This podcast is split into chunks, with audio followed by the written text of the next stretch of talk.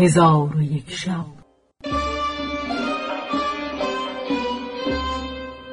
چون شب یکصد و هشتاد و سوم برآمد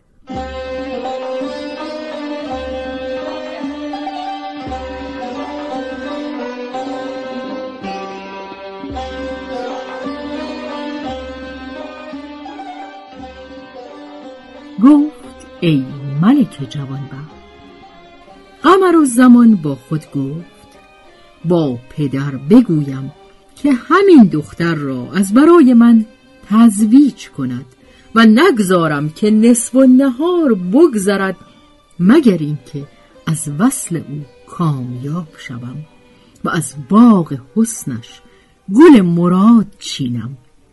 پس از آن قمر و زمان میل کرد که سید بدور را بوسه دهد. میمونه جنیه را دل تپیدن گرفت و شرمگین شد. اما دهنش از نشاط همی خواست بپرد. پس قمر و زمان خواست دهن او را ببوسد. از خدا شرم کرد و با خود گفت مرا شکیبا بودن اولاتر است.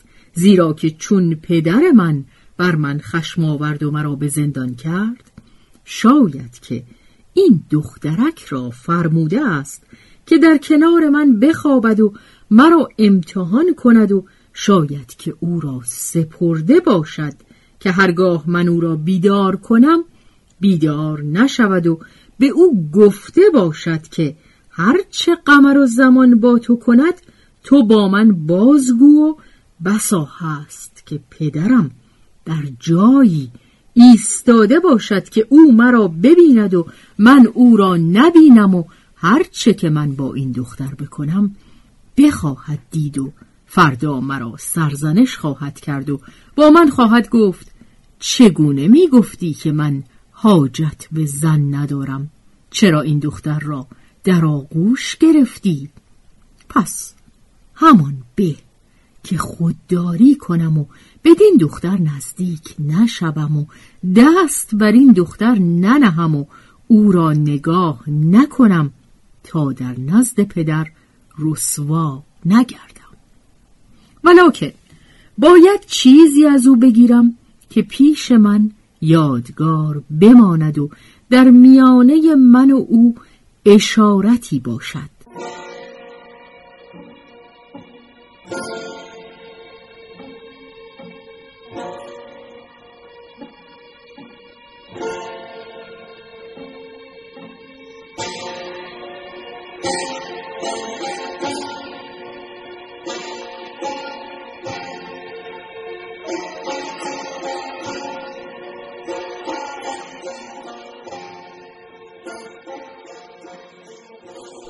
آنگاه دست ملکه گرفته انگشتری از انگشتش به در آورد و انگشتری را نگین از گوهرهای گران قیمت بود و این ابیات بر آن نقش کرده بودند سوگند خورده ام به سر زلف آن پسر تا مهر از او نتابم و عهدش برم به سر.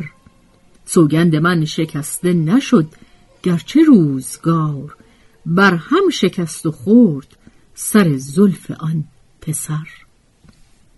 چون قمر و زمان انگشتری از انگشت آن دختر به در آورده و در انگشت خیش کرد پشت بر ملکه برگردانده بخسبی میمونه جنیه چون این بدید فرهناک شد و با دهنش و قشقش گفت محبوب مرا دیدید که خود را از این دختر چگونه باز داشت و به چه سان پاک دامن بود که هرگز این پریزاد را در آغوش نگرفت و دست بر تن او ننهاد و او را بوسه نداد بلکه پشت به دو گردانیده بخسبید.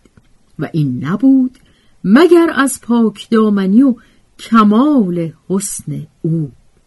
دهنش و قشقش گفتند.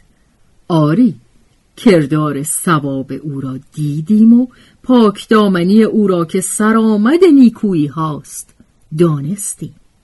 پس از آن میمونه خود را ککی کرده به جامعه ملک بدور معشوقه دهنش فرو رفت و بر ساقهای او همی گشت تا به رانهای او برسید و از آنجا بر ناف او رفت و ناف او را بگزید. ملکه چشم بگشود و درست نشست. دید که پسر ماهرویی در کنار او خفته که در نکویی و خوبرویی چنان است که شاعر گفته قنودستند بر ماه منور خط و زلفین آن محروی دلبر. یکی را سنبل نورسته بالین یکی را لاله خودروی بستر. چون ملکه بدور قمر و زمان را بدید.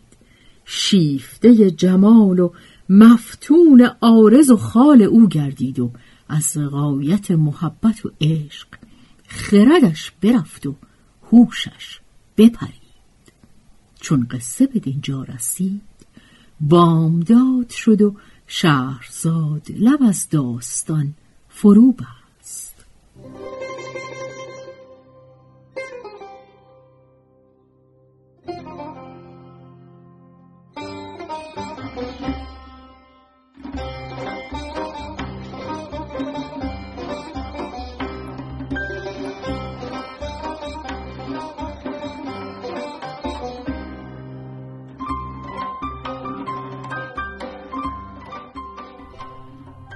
به روایت شهرزاد فتوهی